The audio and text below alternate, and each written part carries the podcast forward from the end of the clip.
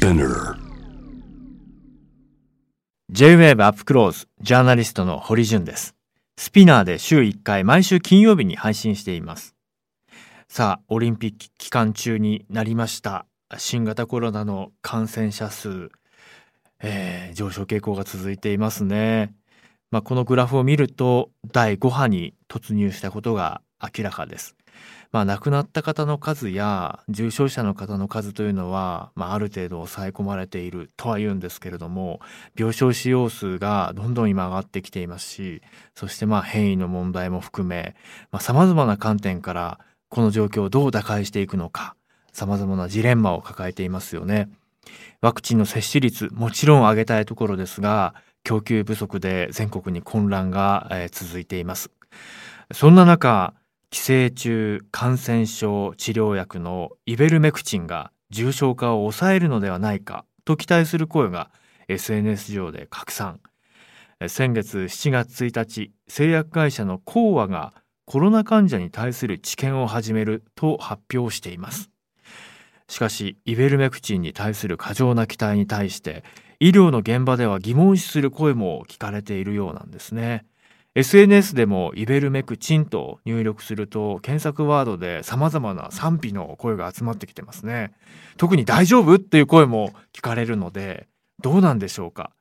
実は今回はそのイベルメクチンをめぐる舞台裏を取材されたジャーナリストの岩沢道彦さんにお話を伺います。岩沢さんよろしくお願いします。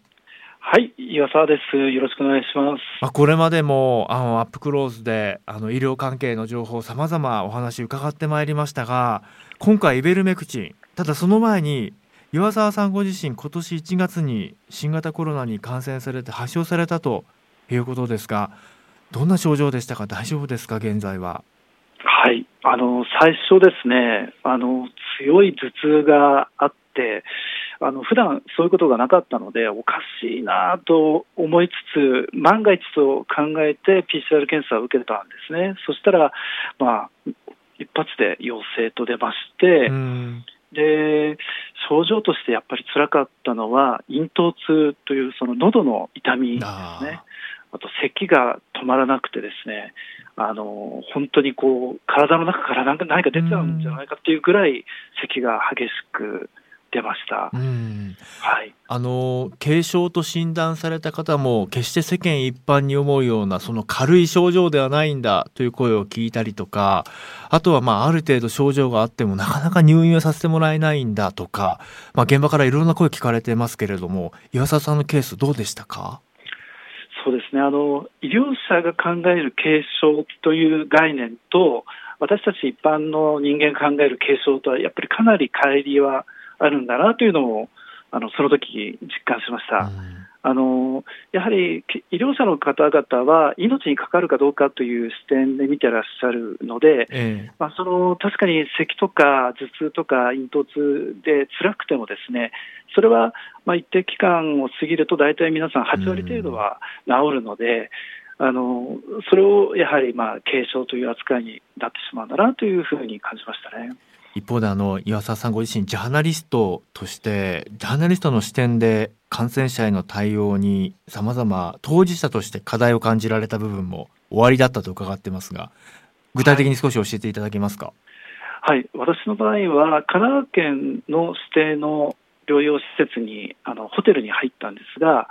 まあ、基本的にその療養施設に入るということは感染の拡大を防ぐための隔離という措置なので、まあ、いわゆる治療ではないんですよね。ですからあの各自が、まあ、その自然治癒力的にですね治っていく期間うん。大体1週間から10日間をですねそこで過ごすということなので、うん。まあ、症状があっても、まあ、ある程度我慢をしたりですね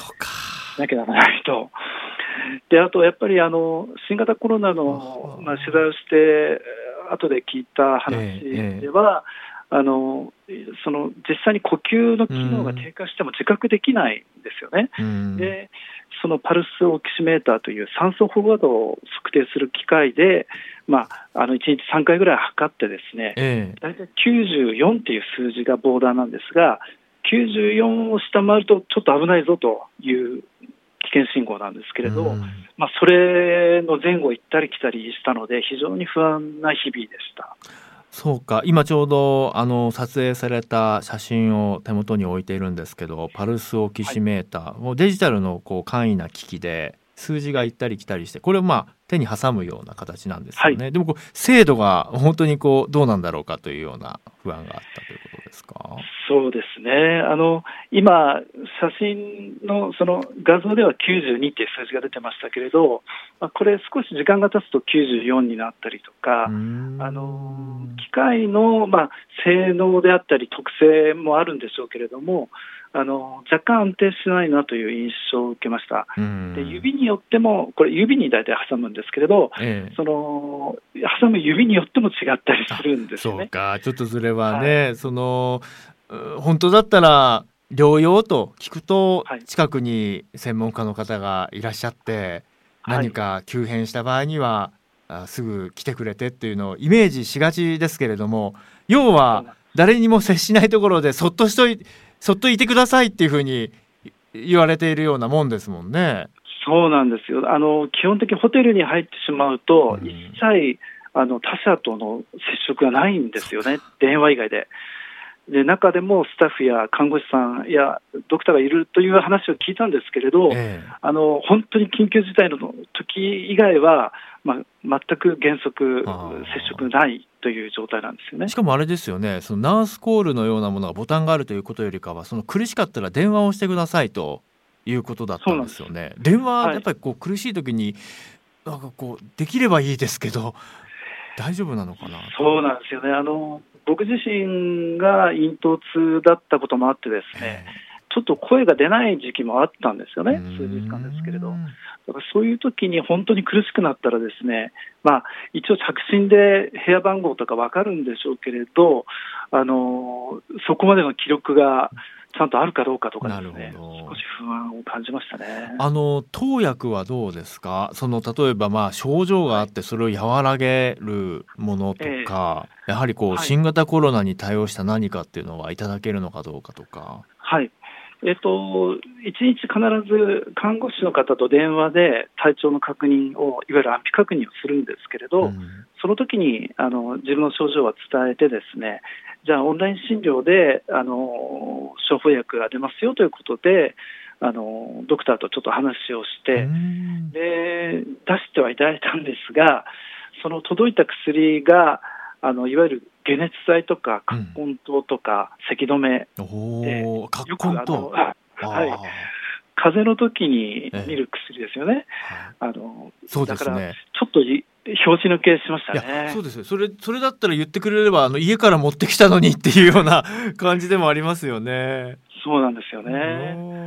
まあね特効薬がないからと言われてますけれども、いや、はい、そういう中でじゃあその誰とも接触できない。でお医者さんとお話ができて届いたのは葛根湯だとなるとこう心のバランスを保つのもなかなか大変そうですよね。そうですね。もしかすると、えー、あの寝てる間になんか息が止まってるんじゃないかとか、そういう不安も当然あってですね、でやはりネットで何かあの特効薬とかないんだろうかと。で確かに軽症者の治療薬っていうのはあんまり効かないなと思ってですね自分なりに調べてそこで出てきたのがイベルメクチンとかアビガンなんですよね。まあ、そこで今回のお話に結びつくわけですが、はい、早速ですが具体的にお話を伺ってまいりましょう、はい、まず今現在そのコロナ治療というのがどういう状況にあるのかと。岩沢さんがこれまで取材されてこられた中でまず全体像からちょっとお話を伺いたいなと。ノウハウはどれどの程度確立されてきたのか。はい。あのまあ、いくつかのこの新型コロナの治療をしているドクターたちの取材とか現場を行ってきたんですが、あのいわゆる重症者とか中等症の患者に関しては、ですねある程度もその治療のなんて言うんでしょう手段というのは確立されてきているんですね。であのまあ、中等症の患者に関しては、レムデシベルという抗ウイルス薬であったり、ステロイドを投与して、である程度そこで回復してくると。でその中で、まあ、一定程度重症に移行してしまう方に関してはまあ、人工呼吸器をつけたり、エクモをつけたりということで、呼吸の管理をするという形で、患者のこう回復を待つというような流れになっているようですね。ただやはりあの軽症の患者っていうところに関しては、特にその今、確立された治療法というものがまだできていない状態ですね。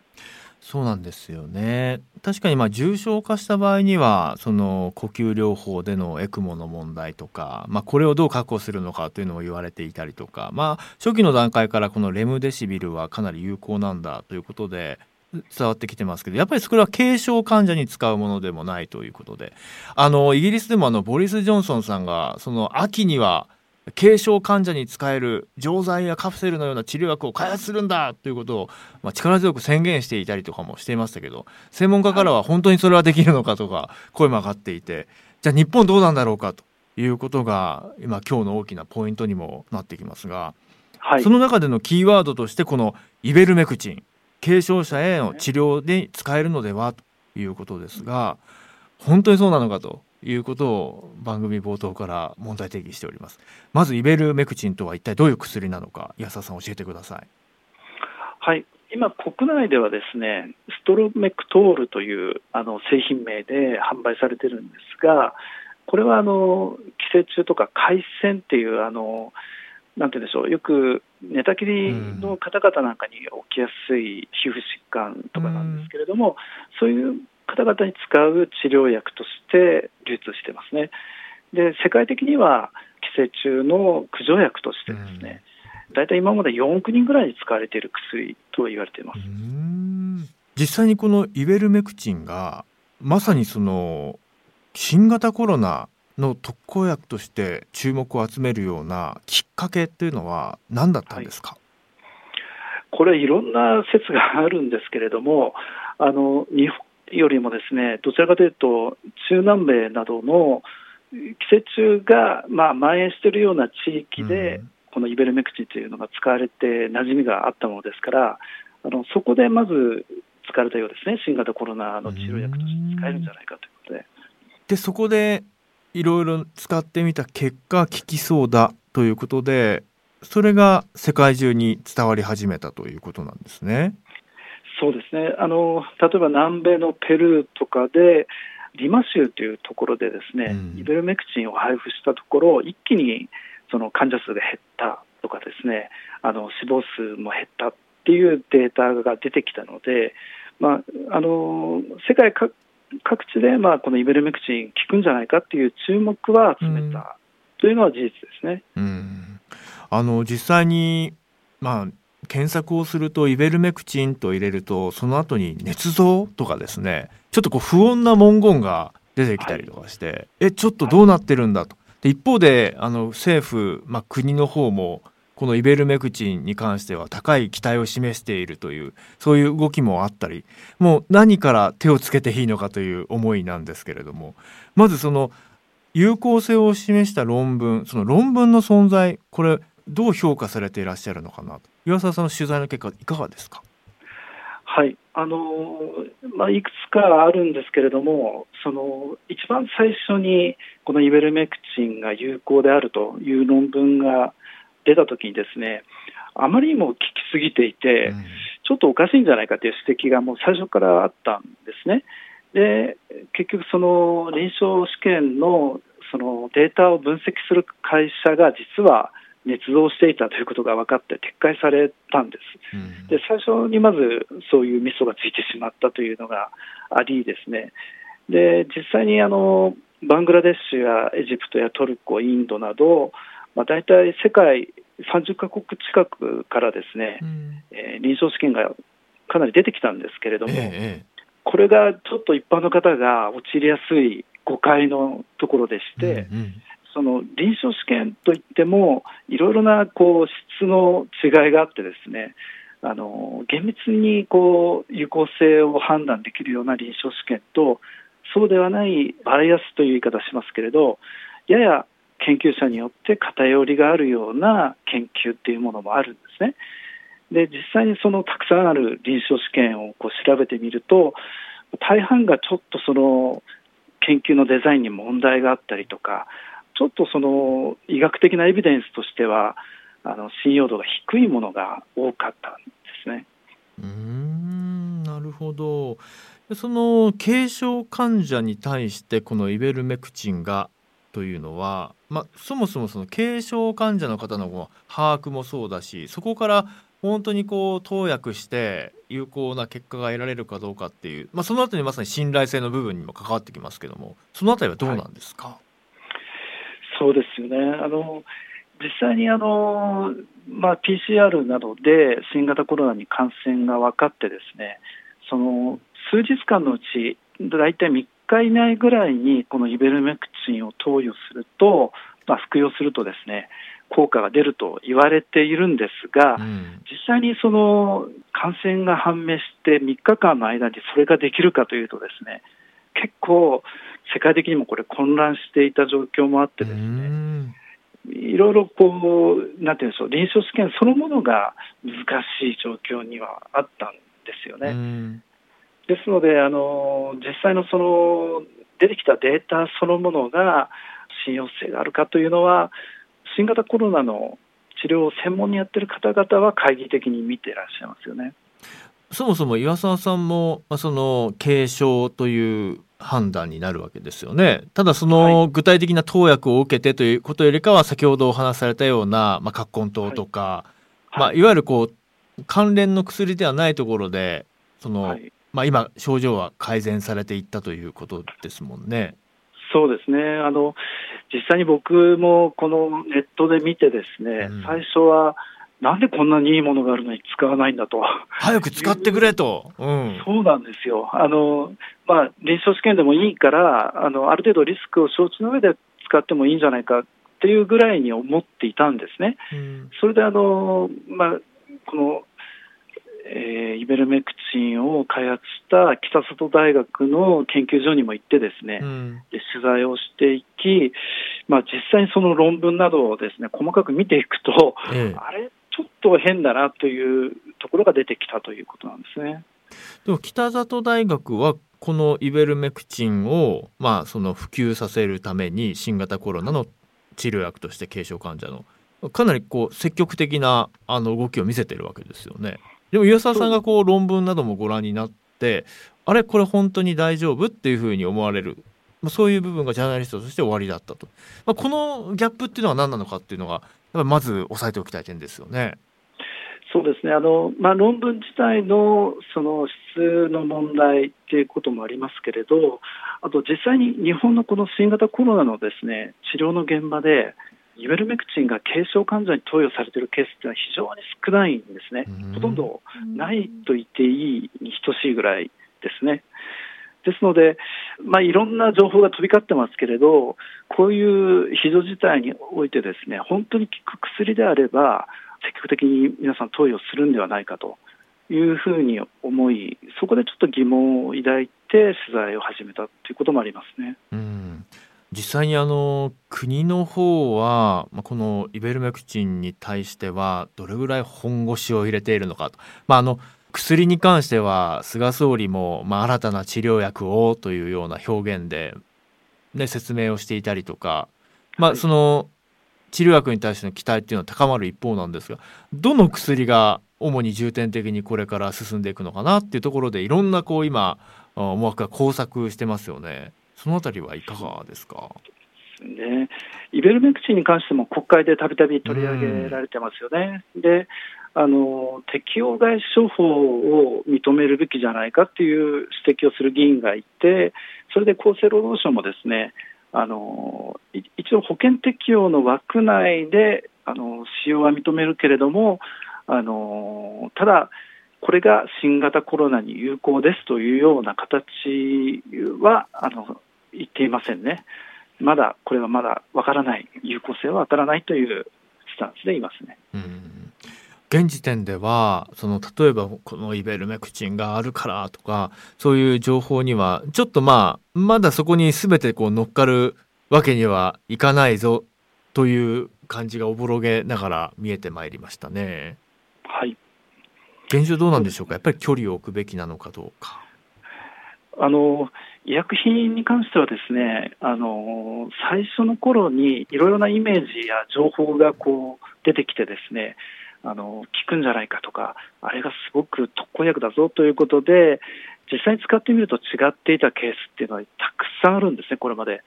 であのそれによって思わぬ副作用が出てしまったりとかあの治療のタイミングが遅れてしまったりとかあのいろいろな影響が出る可能性があるので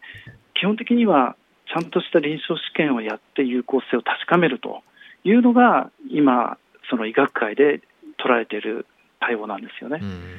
でイベルメクチンはまだそこに至っていないとあの臨床試験をやってる最中なので結果は出ていないんですよね。にもかかわらずあの日本ではこの個人輸入をする方、まあ、もう背に腹は変えられないということで、えー、そういう思いなんでしょうが、はい、やっぱりそうしてでも入手するっていうのはこれは控えるべきかいかがですか？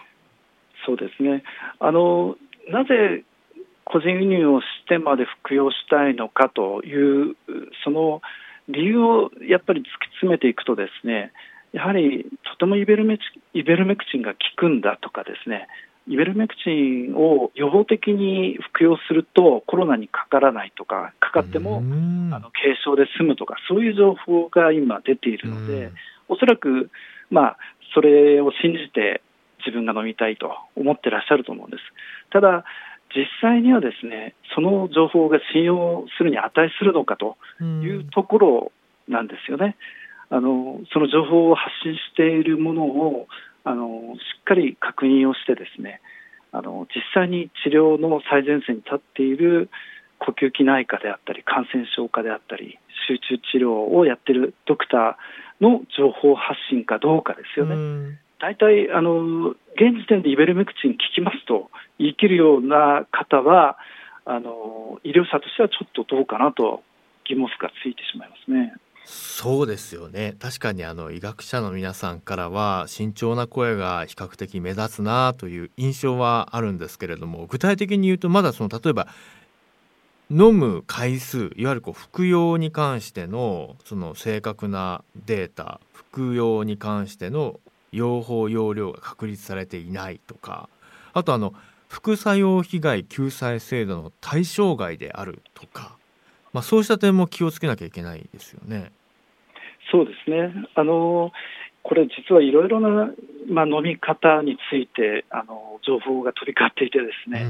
うん、あの1回だけ飲めばいいという情報もあればあの5日間連続で飲むべきだという情報もあるんです全然違います、ね、はい。であの約4億人がこのイベルメクチン、これまでに使っていて、大きな副作用がないということで、安全な薬だというふうに、今、非常に皆さん、イメージされていること多いと思うんですが、実際にはですねスティーブ・ジョンソン症候群とか、うん、あの重篤な副作用が出ているという報告もあるんですね。ですので、あの自己流でこう個人輸入で飲むっていうことは、まあ、極めて危険な行為だと思います。そうですよね。あとあの海外のジェネリックには偽物の流通がある。これは本当ですか？そうなんです。これはあの海外の新聞であの報道されていたんですが、あの中南米の方ではあの実際にはイベルメクチンではない偽物が 流通されていて、ラベルだけがイベルメクチンだったと、中身は違うものだったっていうあの事件もありましたし、いわゆるジェネリックっていうもの自体もですね、中の成分っていうのは微妙に違うんですね、実は。ですので、あの今、流通しているものの中には、人間用以外に動物用のそのイベルメクチンというものもあって、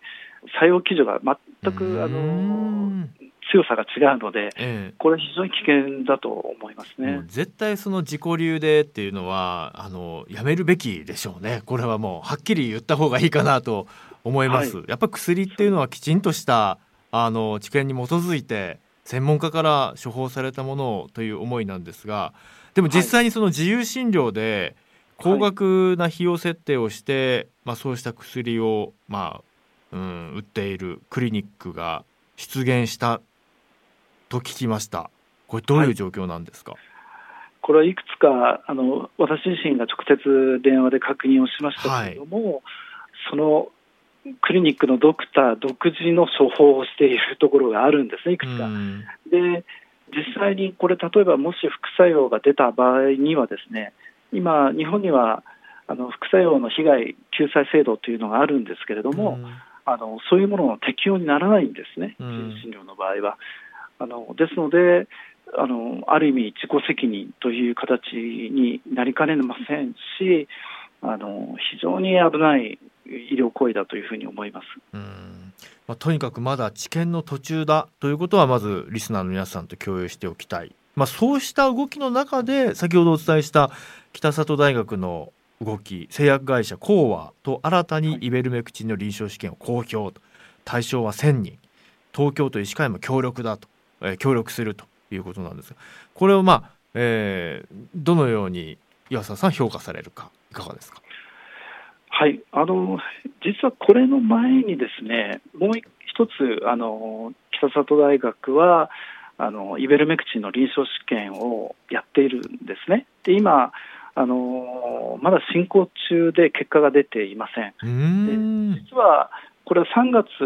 末にですねあの臨床試験終了の予定だったのが、まあ、患者がまだ半分ぐらいしか集まっていないということで、延長になっています。ですので、えーと、ちょっとその結果が出る前に新たな臨床試験を走らせるというのは、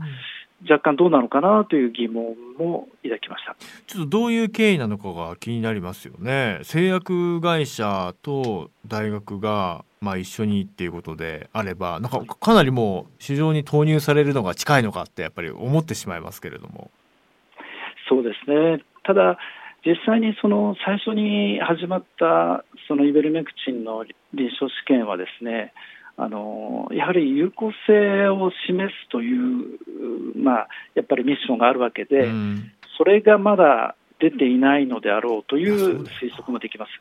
で実際に、まあ、1000人を対象にした臨床試験でその結果が出るのかどうか実際に出なければ、まあ、保険診療として認められませんからあのなかなか復旧することは難しいですね。なるほどあのちょっと俯瞰してやっぱりワクチンにしてもそうだったんですが治療薬に関してもどうかな日本独自のこう開発がやはりなかなか世界の進捗状況から比べると、うん、満足できないスピード感だというのはこれ何が理由なんでしょうね？そうですよねあの日本ってなんかこう製薬に関しては世界の中でもトップレベルにあるのではないかと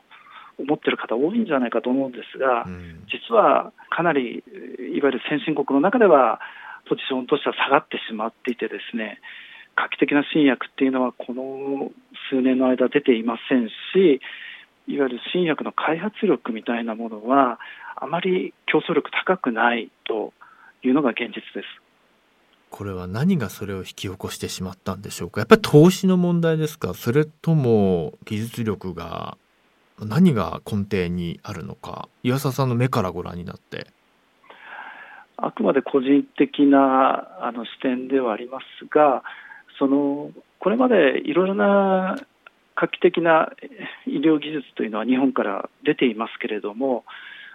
最近出てこなくなってしまったっていうのはいわゆる基礎研究みたいなものに対してですね国がやっぱりなんていうんでしょうね、予算をつけなくなってしまったっていうのがありますよね。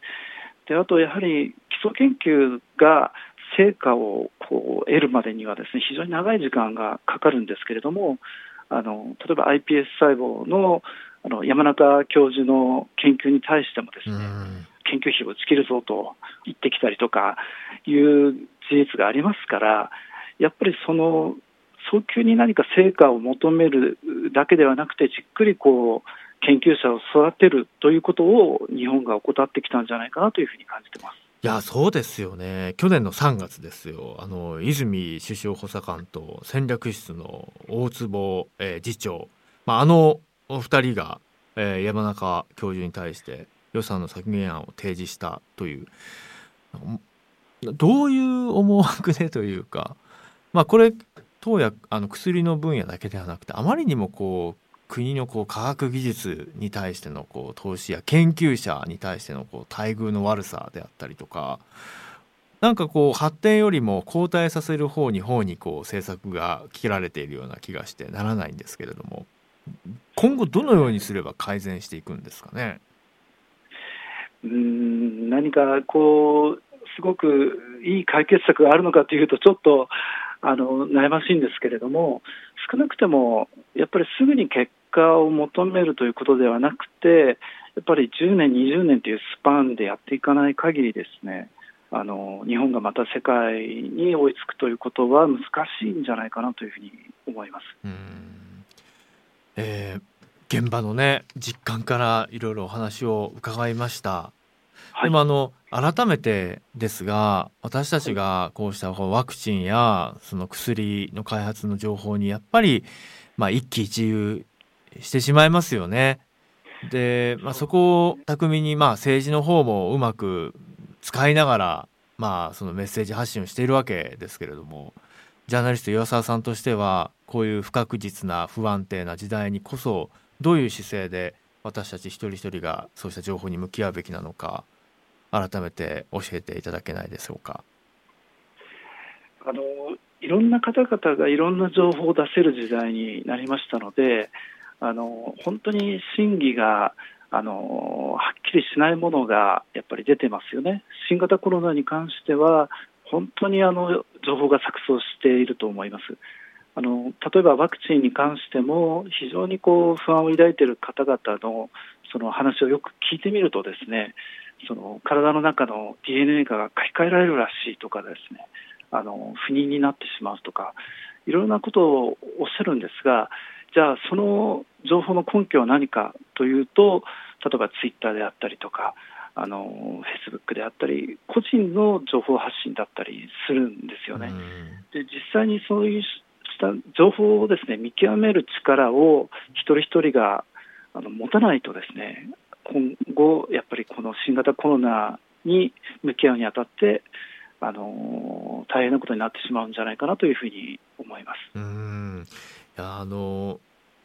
というのを前提にした上でなんですけれどもどうしてもその薬に関しての情報ってこう製薬メーカー製薬業界のこうブラックボックスに、えー、なりがちなんじゃないかっていう思いがあったりとか特には私たちも読み解く力っていうのがあの、はい、専門的知見が足らないので独自でも判別できない、はい、あとまあ国も国でやはり先ほどのようなこう政治的なまあ思惑も含めていろんなこう動きがありますから額面通りこう受け入れて本当にいいもんだろうかっていうそうしたこう不安に駆られて疑心暗鬼に陥ってしまう、まあ、社会のありようにも、まあ、ある意味こう理解ができるんですよね。だこういう中でじゃあどうすればいいのかなということは安田さんいかがでしょうか？そうですよね。あの今の時代非常に白か黒かこうはっきりなんて言うんでしょう正しいのか間違いなのかとあの完全に分けることが難しくなってきたんじゃないかと思うんですね。うん、例えばあの今言ったような医療情報はですね基本的に厚生労働省が発信しているものに大きな間違いはないと見ていいですし、治療法に関しては診療ガイドラインというものがあの逐次公開されてますのでそれを見ると今一番有効な治療法というのはこういうものだというのが分かるんですが一方であのアベノマスクって去年ありましたよね。はいああいう馬鹿げた 政策をやはり厚生労働省が関わっていたりとかしているので、うん、そうなんですよ。そうですよねあのだから、この部分は信用できるけど、この部分は信用できないとかですね、まあ、現実的にあの人間ってみんなそうだと思うんですけれど、まあ100%完全なものはないので、やはりそこをやっぱり判断する力をそれぞれが持つしかないのかなというふうに感じます。うん、いやまあこれまでも岩沢さんにはね世間一般にはあたかもそうであると言われているようなものが実際には取材をしてみるとそうではなかったとかこういう課題があるんだっていうことをいろんなテーマでお話しいただいていましたが、まあ、今回のイベルメクチンに関しても岩沢さんの記事を見たいとか岩沢さんの発信をもう一回確認したいというリスターの方はどこにアクセスすればよろしいですか？はい、あのイベルメクチンに関してはあの東洋経済オンラインというサイトで記事をいくつか書いています。でここで一つ誤解をしていただきたくないのはですねイベルメクチンは効かないというわけではなくて、うん、まだこれは有効性がはっきりしないんですよということなんですね。うん、ですのであの今進んでいるその臨床試験の結果実はよく効く薬だったという結果が出る可能性もあるんです。うん、ですのでなんかこれはなんて言うんでしょうね、ある意味、保険で言ってるんじゃないかっていう批判を受けるかもしれませんけど、そうではなくて、うん、あの不確実な状況にあるんだということを、うん、ぜひ理解していただきたいなと思いますね。そうですよね。やっぱりこう自分が最終的には決めていかなくてはいけない時にさまざまなその要因をちゃんと分かった上で決めるっていうことをぜひリスナーの皆さんともシェアしたいなと思いましたので、えー、伊沢さんの今日お話を伺いました、あ本当にありがとうございました。いえこそこそありがとうございました。一点大事なことを伺うのを忘れていました後遺症、はい、やっぱりこうコロナに感染した後はこう後遺症にこう実を言うと悩んでるんですという方僕のところにも情報を寄せられていてお話伺って、はい、でも結構やっぱりこう後遺症に関しても知見が溜まってないからあのお医者さんによっては全く反応できてなかったりとかもちろんそのそれ用の薬があるというわけではないのでといういろんな声を聞きます実際に岩佐さんの感染されて、まあ、現在症状改善した一方でこの後遺症や後遺症にまつわる状況はどうだったのかというのも最後に教えていただけますか？はいあの感染して、まあ、ある程度症状が収まってからは半年ぐらい経つんですけれどそれでもちょっとこう階段を上るとですね息が切れてしまったりとか少しちょっとこう頭が痛いというかなんかこう濁ってるような感じが残ってたりとか以前とはやはりちょっと違う症状が残っているんですね。で感染した方々、何人かこう聞いてみると、やっぱり皆さん、何かしらのこう症状が残っているようですね。そうなんですよねですからあの今かかってない方は決してそのなんて言ったらいいのかな。あ軽く見てはいけないぞっていうことも改めて皆さんと一緒に、えー、共有しておきたいと思います、えー、非常にこう具体的なお話を岩沢さんありがとうございました。いえこちらこそありがとうございました。スピナーで毎週金曜日に配信しているアップクローズ。私堀潤。津田大輔さん。安田夏樹さん青木治さんが毎週週替わりで新しいエピソードを配信していきます。Apple Podcast、Amazon Music、Spotify、Google Podcast でもお楽しみください。次回の配信は8月13日金曜日、津田大介さんの担当です。こちらもぜひ。以上、J-Wave アップクローズでした。